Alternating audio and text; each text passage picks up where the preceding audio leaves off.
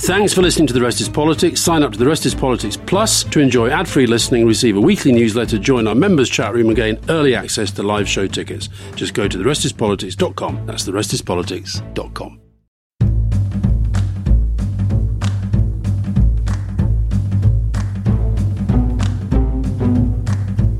Welcome to another episode of The Rest is Politics Question Time with me, Alastair Campbell, and just finishing a mouthful of crisps is.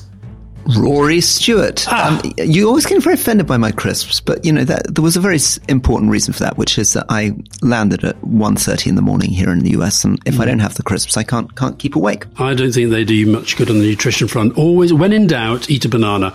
Now, Rory, I know you're in the States, but I'm going to ask you a very British question. Tom Gorman. I listened to you discuss Ofsted on your last podcast. Do you think it is right that public schools like Eton College do not fall under the remit of Ofsted? It's a bit odd, isn't it? I don't understand the, the story behind that, but I would have thought that Ofsted should be inspecting all schools. There was an interesting, given our interest in um, different cultures in Europe, there was a negative inspection, I believe, of the French Lycée in London. Yeah, fascinating kind of by cultural, Ofsted. By Ofsted, yeah, ah. a cultural tension there, where some of their criticisms of the French Lycée sounded a little bit like criticisms of the French educational system. Right. You know, complaining about rote learning and not enough creativity and stuff, and others about questions around safeguarding and protection. But if uh, the Lycée, which I believe is partly fee paying, is being inspected, I'm not quite sure why private schools are not being inspected. So Rory Stewart agrees with Alastair Campbell that private schools should be subject to the same inspections regime as state schools. Um, I have to tell you, the, the state primary school to which all three of my children went, one of the early Ofsted reports revealed chronic, poor, weak leadership. As a result of which, after a long, long struggle, we managed to oust the then leader of the school, who got a pretty big payoff to go, because sometimes that's the, all, all, all, the only way you can do it. And do you know what he did with the money? No. He went, he went and bought a private school. Ah, very interesting. On the other hand, though, that should mean that, I mean, I know you're sometimes a bit skeptical about Ofsted, but in that case, it sounds like quite a good story that Ofsted combined with the parents exposed a serious problem and dealt with it. I think that is a good thing, but I think where they've gone too far now is in the whole sort of grading and the tick boxing and the process that has become horrendously pressured for head teachers and teachers and governors. Right. Okay. Now here's a question for you. Julian, in the year or so before the 1997 general election, I often used to pick up Alastair. Pick you up where? Outside of... I don't know. Carry on. I'd drive him to Tony's house and all the House of Commons. I remember one day Alastair eagerly passing me a cassette tape and asking me to play it.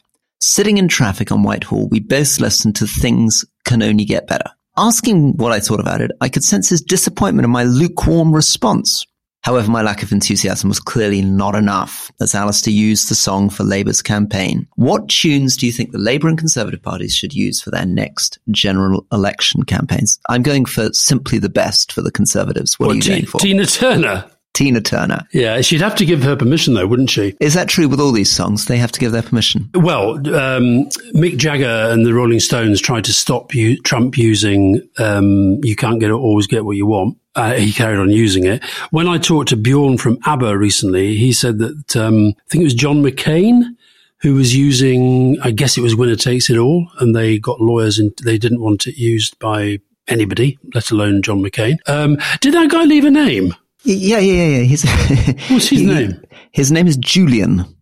Julian, what a, ca- a, taxi driver called Julian? I mean, is he going to be offended if I don't remember him? Well, he's not a taxi driver. He sounds to me like he's a government car. He work in the government car service. If he's regularly taking you to Tony's office and. But I, but Tony had a driver called Terry, and so I don't remember Julian. I do remember trying out the music on a number of people, and Julian may well have been one of them. Did you try talking about Rolling Stones? Did you try Mother's Little Helper as one of your tunes? No, I don't think that would work, yeah, would it? No. no, no my no. favourite, I think I've said to you before, my favourite um, campaign song was was Clinton's "Don't Stop Thinking About Tomorrow." Fleetwood Mac, I love that. I don't know what you do. I don't know what Labour and the Tories will do. I think I think the Tories are the Tories has got to be you know Millwall strategy. No one likes us, we don't care. um, Millwall song.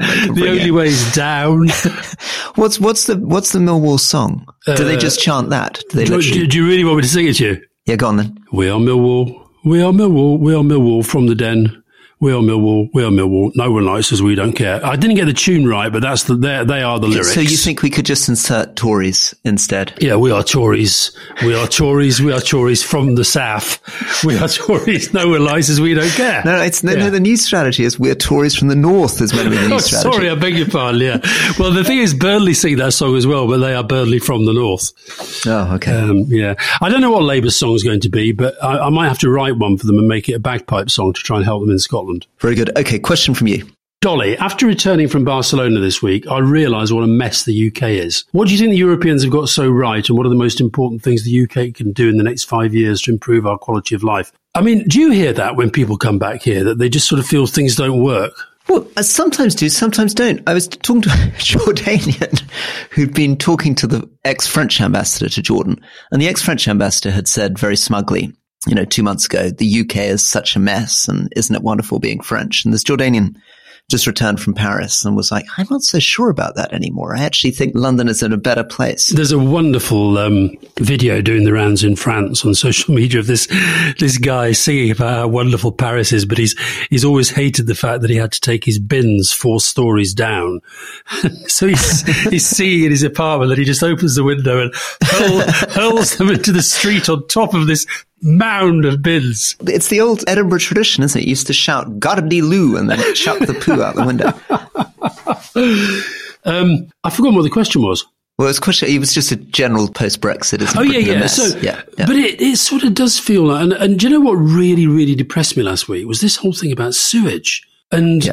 well, I mean, I don't know how we've. Yeah, and you have Therese Coffey who's the Secretary of State in charge of it, and she sort of says it's nothing to do with her, and farming's nothing to do with her, and the supermarket prices have nothing to do with her. Well, well, that's you see, that's an interesting thing, isn't it? That that goes to the heart of something we talked about in our Palladium show, crisis management, which is I genuinely believe that politicians must say this is to do with me. I'm taking responsibility for this. Yeah. And even though, of course, it's true that of States are a very long way removed, and of course, there's a privatized water system, and you know, in prisons or in flooding, you can often say the chief executive of this agency is responsible, not me. In the end, I think it is the right thing to do to say the buck stops here and I'm going to try to sort it out. And the sewage thing is something that I was very involved in as an environment minister. Were you, was that part of your brief sewage? Very much. Mm. And one of the issues running through it all the time was the extraordinary cost of these legacy systems. So yeah. we did build, and I, I, walked through it, this super sewer under the Thames, which is, you know, almost 20 miles long. It's an incredible thing. I, I walked through it when it was dry, not, not when there was water and sewage running through it. But that was trying to deal with our legacy Victorian systems. Mm. But so much of our infrastructure was built effectively that when there is excess, heavy rainfall or something else, mm. the overflow gets released into the rivers. Now, there has been progress. The Thames is much, much cleaner than it was in the 1970s. You remember the stories that came when the first salmon were found in the Thames. Yeah, yeah, yeah. But the question again and again, how many tens, how many hundreds of billions is the government prepared to spend on really cleaning up this horrible legacy infrastructure and getting stuff to the quality that you need to achieve bathing quality mm. water? There was a report on the, on the BBC News about uh, swimmers in a river in Ilkley and all saying that, you know, they would never, ever, ever put their head under the water. And then sort of seeing this stuff go in. And that, I've got to say, it's interesting how you know, certain people rise to the moment. That guy, what's his name, Feargal Sharkey? Yeah, that that pop star Feargal Sharkey, he's been absolutely brilliant on this. I mean, he's really, really, really taken it to the government.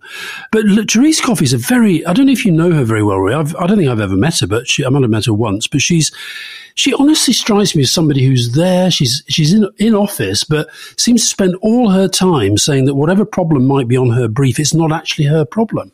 Yeah, she's she. Well, Therese Coffey is somebody who was very close to Liz Truss. They did these karaoke parties in uh, Westminster. She joined with me ten years ago, twelve years ago, I guess now. She was made deputy prime minister by by Liz Truss. She did a doctorate. I'm I'm cheating here by reading off Google on the structural and reactivity studies of bisamido complexes of molybdenum so she is a challenge to the cliche that nobody in front bench politics knows anything about science, that everybody's just a spad or a lawyer or a, someone who's done PP at Oxford who's come in. And she took over my job actually in DEFRA. So back in 2016, she was, I was her predecessor. I wasn't able to do a handover with her, but she's been in that department for a very, very long time or in and out of that department for a very long time. But you're, you're right. She isn't somebody who, without being unfair to her, I don't think she's really found the, the knack of the, the, the, communication. No, and also she went she went to the farming the NFU the National Farmers Union conference, and we talked about it at the time where she was there as the same day same day as Keir Starmer, and he got a rather good reception. She got a terrible reception. She then attacked Farmers Weekly and she was sort of, they, which just seems a bizarre thing to do. She sort of went and said they just write rubbish the whole time. Nobody really cares what they say. I think a lot of farmers care what Farmers Weekly say. And, uh, no, it's all very, very, very, very odd. But I wonder if it's partly her libertarian approach to life. You yeah, know, she, she's somebody. She's for what it's worth. So to, to give her credit, she is somebody who was popular with colleagues. People liked her. She's not at all pretentious. She's very down to earth. I think she's uh, somebody who people trust and think is serious. Mm. Okay, Jacques. Jacques, Jacques question for you. I was wondering if you had any explanation for the right turn in Nordic politics with Finland, Sweden and Denmark, now all with far right elements in government. These countries are amongst the richest, happiest and most educated in the world with a long tradition of sober social democracy. Mm. So why the change? What's your answer to that? Well, I hate plugging my own book, as you know, Rory, but I have said in my next book, out on May the 11th, Penguin Random House, that we now have in virtually every European country around 20% who will vote for, if you like, the most right wing option or a, a, kind of a nationalist right party. And I suppose the, the, the question is asking, have we sort of felt that the Nordics and the Scandies have, have we seen them as different for too long? Now they are still very happy countries in the main, but they do have, I think they do have these problems. Denmark, by the way, I think their election slightly bucked the trend, but certainly Sweden and certainly Finland at the weekend with the Finns party coming ahead of the ruling Social Democrats who are now out of power. I think that the, the, the, the hold of populism and, and, and, nationalism and, you know, using immigrants and immigration as a, as a driver of that, as a political force is very, very strong there as elsewhere. I was talking to an Estonian yesterday. We had a long two and a half hour conversation and he was talking about the struggle within many Northern Nordic countries to remind people of their own history in terms of their German heritage, their Russian heritage, the different forms of indigenous heritage, and how important it is to communicate that to people at a time when there's a temptation to resist migration and try to insist, particularly from the nationalist parties, on this false idea that somehow there was some kind of pure race that lived in these countries hmm. before mm. any immigration happened, and how painful it's been in, in much, particularly in the, the Baltic countries, Estonia, Lithuania, Latvia, to come to terms with the incredible transitions from a German elite rule in the early modern period through to Russian domination, through to independence, the incredible population movements, the fact that whole German communities disappeared, many Russians left, and the ways in which people have now had to come to terms with new forms of immigration coming in. Mm. Now, here's a question, Rory, which I genuinely want the answer. Okay. Because oh, yeah. I think this is something that you've looked into more than I have. And it's something that's sort of slightly keeping me awake at night. Mark Ridgewood. Do either of you worry that as a society we're walking blindly into an age where artificial intelligence will disrupt all aspects of our lives massively, but we, we appear yet again to be quotes leaving it to the markets, close quotes? Well, it's, it's certainly an extraordinary moment. ChatGPT which we've been talking about over the last few weeks, is making such extraordinary strides. I mean, within, as I say, I've got a close friend who is right at the heart of this and is sharing different versions of ChatGPT with me. Every two, three weeks, we talk. It's getting better and better. This large language model is training itself, but also spinning off. We've talked about its hallucinations, the fact that it will produce these incredibly plausible essays, which include completely invented facts. It's become a an amazing medium for the generation of very plausible conspiracy theories. If you wanted to train it to start generating stuff against a politician, which really sounded as though you got chapter and verse on their poor behavior, and then you can discover that actually a lot of the information it's feeding in is the product of its hallucination. So I think that's one problem. I think the second problem is that policymakers and politicians particularly are not talking about it at all. We've talked about this in the podcast mm. before that our politics continues to be stuck really in the 1980s. We're having the same conversations around strikes and deficit and debt and the balance between the market. And what we're not talking about is the way that the world in 10 or 20 years will be completely different and mm. millions of jobs will be eliminated by AI and nobody's on top of that. Mm. And Elon Musk and Noah Yuval Harari and many, many others have signed this open letter asking for a six month pause. what, is, what, what is behind that? I mean, with the Musk, I'm assuming there's a sort of commercial competitive thing going on, or am I being unfair? Well, 1,300 people have signed it. Elon Musk is interesting. I mean, it's true that he was originally an investor in OpenAI, which generated ChatGPT, but you will have seen him on Twitter increasingly saying he's scared about its consequences. Mm. And, and, and, and also, I've seen other people saying that they think it's going to destroy humanity, and I'm trying to make that leap. How is it going to destroy humanity? Well, the, the, the, sentence from the letter is Should we develop non human minds that might eventually outnumber, outsmart, obsolete, and replace us? Should we risk loss of control of our civilization? And this is stuff that Noah Yuval Harari has written about an enormous amount in his books, which is that as AI develops, it clearly has the capacity to do almost everything that humans can do much more quickly. So it could be an army. Better than we you. Could, you could build an AI army. Not just an AI army, you can build AI lawyers, AI doctors very, very quickly. I mean, one of the first professions that people are predicting will disappear is the profession of medicine because it seems as though these AI models are able to stay up to date on the latest research, can have obviously far more information than any human could possibly hold in their brain and are much more likely to be able to bring the latest medical best practice to a village in Uganda compared to any remotely mm. plausible human doctor. So we, we, we, we, would look at that in isolation and think that was a good thing. So there are incredible benefits. I mean, I, and I think this is the challenge for the policymakers. Whether you, like Eric Schmidt and Henry Kissinger, fundamentally say the positive potential benefits for humanity are so unbelievable and it would be cowardly not to embrace this in an optimistic mind frame. Mm.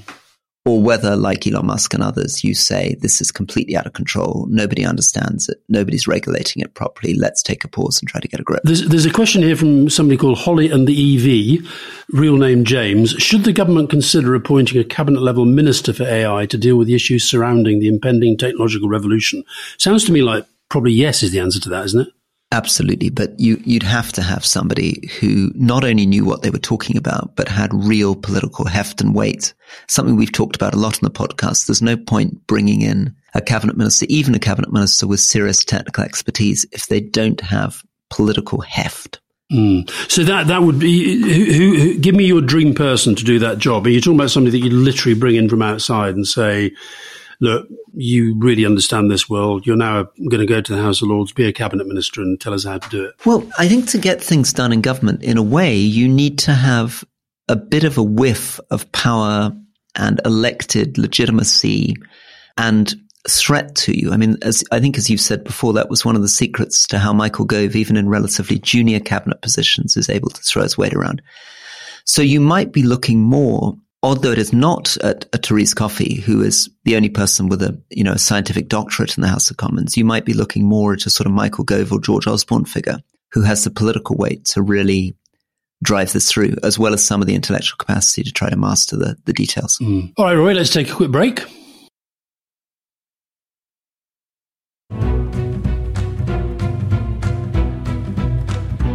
Welcome back to the Rest is Politics question time. Before we get going, quick plug for my new book. But what can I do? But more than that, a quick plug for an opportunity for you to get a signed copy. All you got to do, go to our Twitter page at Rest is Politics. You can sign up to all sorts of things there. You can get the newsletter, you get a link to the book, and if you remember, you can get a discount. And I'll be making a little trip down to the publisher at some stage to sign lots and lots of them. Lots of you sign up already. The more, the merrier. Right. Question here from Terrible Tim.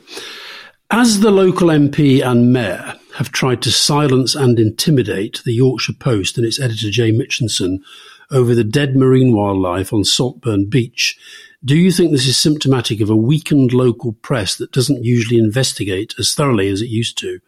And Another question like Jeff Nicholson, do you think the decline of regional newspapers has allowed local politicians to get away with more questionable dealings? I'm asking this from Teesside, where we have more than our fair share of dubious local politicians. Is there an answer? Or is it going downhill from here?